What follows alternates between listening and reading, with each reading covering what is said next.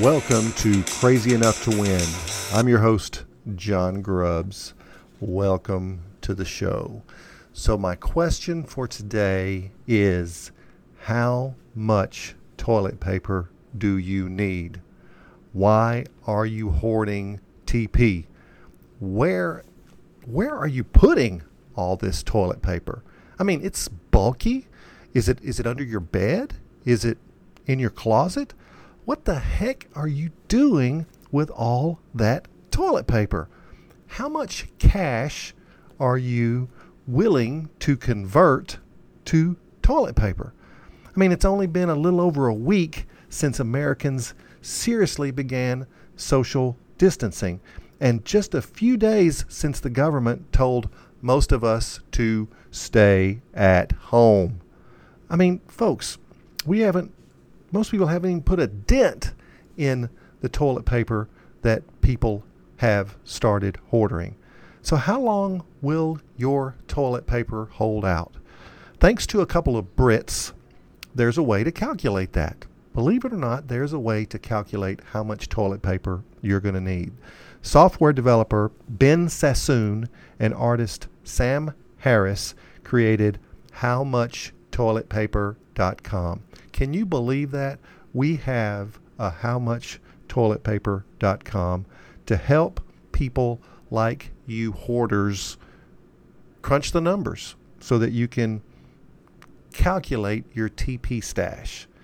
I mean, we're going to have all sorts of jokes coming out of this. You have a TP stash. How big is your TP stash? So just plug in the data like rolls on hand, size of household, trips to the bathroom per day. How do you calculate that? How do you predetermine that? And the calculator determines how long your hoard of toilet paper will last. And guess what? Most people right now, according to Sassoon and Harris, have 500% more toilet paper than needed for a two week quarantine. 500%. So let's talk about why. Why? The new coronavirus is inspiring panic buying of a variety of household products, such as toilet paper, in cities not only in the U.S., but in the world. So I'm talking to you folks in Asia. I'm talking to you folks in Australia. I'm talking to you folks in Europe that follow this podcast. Yeah, you've got some guilty people there too. So here's what economist Jay Zagorsky says about this hoarding toilet paper matter. He says it makes sense that masks and hand sanitizer would be in short supply because of the outbreak. I wondered why people would be hoarding toilet paper, a product that is widely produced and doesn't help protect from a respiratory virus like COVID 19. And he said toilet paper is becoming so valuable that there's even been at least one armed robbery. Can you believe that? Someone broke into a store to steal toilet paper. And this is not new. There's been past panics. People have done this in the past. And it wouldn't be the first one over toilet paper. In 1973, most of you may not have been born in 1973. In 1973, U.S. consumers cleared the store shelves of rolls for a month based on more than rumors, fear, and just a small joke. At the time, Americans were already worried about limiting supplies of products like gasoline, electricity, and yes, even onions. Can you believe there was an onion shorting in the 70s?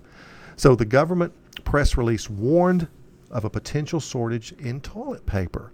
And that led to a lot of press coverage. We didn't have social media back then, so it was just press coverage. But no outright panicking happened until Johnny Carson, the famous late night television host, joked about it during his opening monologue. And folks, instead of laughing, people took it seriously and began hoarding toilet paper. I just can't believe it. Americans weren't alone in buying toilet paper when it's panic time and when they normally have plenty of spares to square or squares to spare. Can you spare a square? Venezuelans are guilty too. Yes, those of you in South America, I'm coming at you as well. In 2013, as a result in drop of production, they started hoarding toilet paper. And even the government tried to take over a toilet factory to ensure supply, but it failed to do the trick. 100 rolls a year. 100 rolls a year. The average person in the United States uses about 100 toilet paper rolls each year. I cannot believe I even know that statistic, and I'm. It just amazes me that I even have to say that on this podcast to know that we use 100 rolls of toilet paper a year. And it's if most of the toilet paper came from China, this could be a huge problem because of our supply chains from that country have been disrupted because of COVID 19. But look, folks, it's the U.S., however, that imports you know, very little toilet paper. Less than 10% of our toilet paper was imported in 2017. And most of the 10% comes from Canada and Mexico. So we already produce most of our own toilet paper. Why are you panicking? The U.S. has been mass producing toilet paper since the late 1800s. And while other industries like the shoes have fled the country, toilet paper manufacturing has not. Get this today, there are almost 150 companies in the U.S. that make this precious toilet paper thing. 150 companies in the U.S. So there's not a risk to our supply chain. So, why would people hoard a product that's so abundant? Let's get into your psychology. Let's get into what's going on in your mind to understand why you feel like you need to hoard toilet paper. And it's not just the U.S., the Southern Hemisphere. Australia has also suffered from panic buying of toilet paper despite a plentiful supply. So, you Aussies, you're just as guilty as us Americans from hoarding this widely available product. So here's what a risk expert said. He said that stocking up on toilet paper is a relatively cheap action, and people like to think, people like to think they are doing something when they feel at risk. So you're buying this toilet paper in abundance to make you feel better. It's there's no logic to it. It's just to make you feel better there is uh, in well in certain terms we call this zero risk bias in which people try to eliminate one type of possibly superficial risk entirely rather than do something that would reduce their total risk by a greater amount. So you are pre biased to want to eliminate risk, and you're doing what you can control because you cannot control the COVID 19 bias. So, hoarding also makes people feel secure. You're doing this to feel safe. You're storing toilet paper under your bed, in the closet, in the guest room. I'm guessing some people may even be putting it in their attic. Who knows where you're putting all this toilet paper? Who knows? And this is relevant when the world is faced with a novel disease over which we have no control. And you know, we can control things like hoarding toilet paper when we're quarantined, so it's making us feel safe. Hmm. It's also possible we are biologically programmed to hoard. In other words, it's in our DNA. Birds hoard, squirrels hoard, and other animals hoard things. So you are acting like animals, people. Animals. So here's how to handle shortages. There are a number of ways to do it, but here's some of the things that I think you will find, well, beneficial. The best way to convince, the best way to stop hoarding is to convince people to stop doing it. That's really the purpose of this podcast. Stop hoarding something that there's plenty of, especially with products like toilet paper. Now, sometimes logic is not going to work. You can't just tell people to stop hoarding. If it doesn't seem to have an impact, that means other people are going to have to ration. And rationing is when governments buy allocated goods and tell people how much you can have. Now, who wants the government spending time during this COVID 19 crisis determining how much toilet paper you can have. That sounds ridiculous. But that's that's one way to deal with it. And the U.S. used rationing in World War II to allocate gasoline, sugar, and even meat. And China rationed a lot of goods, including food, fuel, and bicycles, until the 1990s.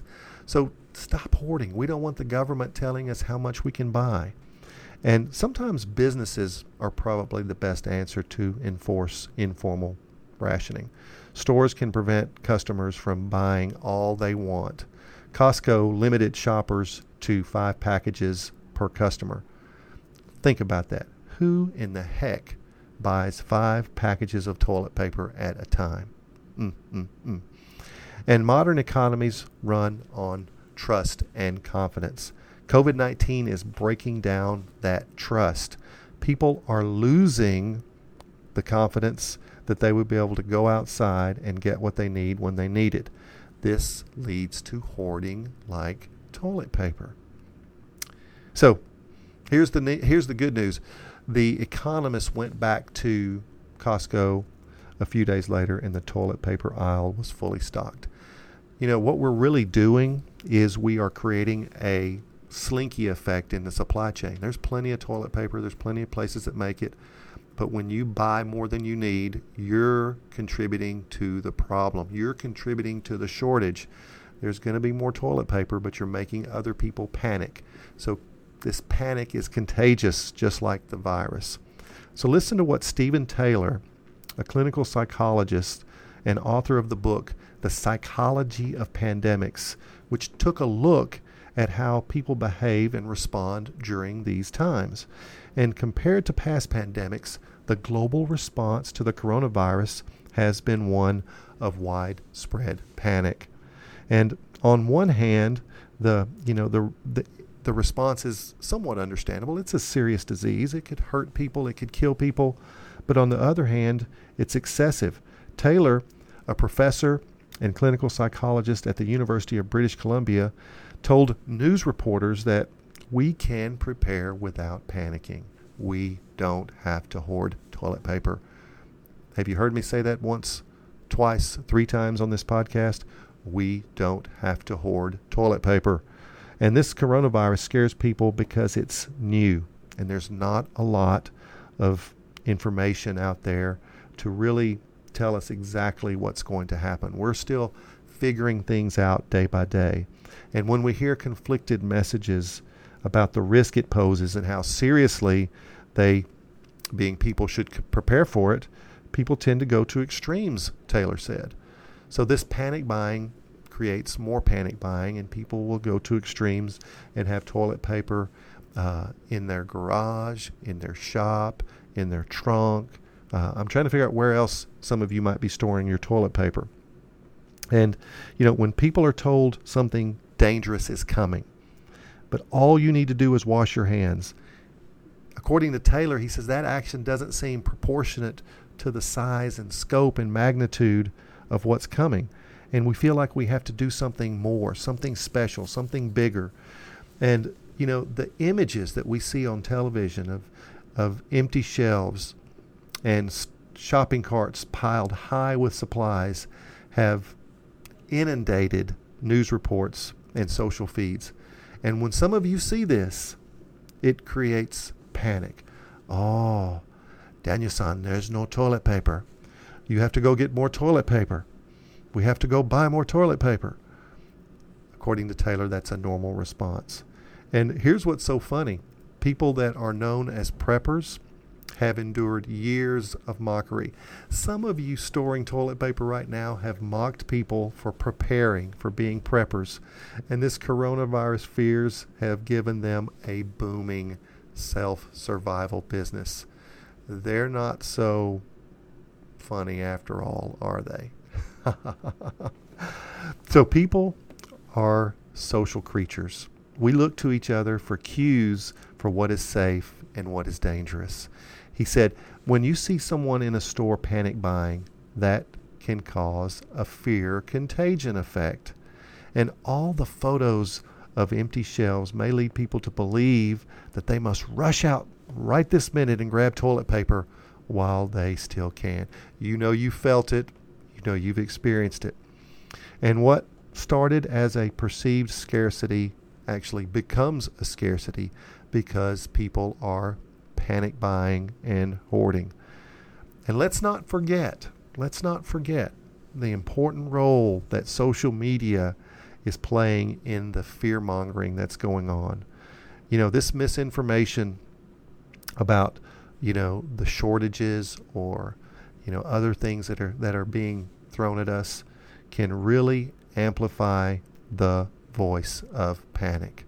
So I want to have you really think about these few concluding thoughts. This is something I want you to, well, just at least consider as we get ready to end this podcast. You have enough toilet paper. Are you going to store more toilet paper? I want to know where you will put all that toilet paper. Some of you won't need more toilet paper this decade. Welcome to the roaring 20s. It's been pretty crappy so far. And I never thought, I never thought I would do a podcast on toilet paper. But, folks, here it is. It's done. You now have some insight into why you are hoarding that toilet paper and why you are buying more than you need and why you are converting so much of your money into toilet paper. Until next time.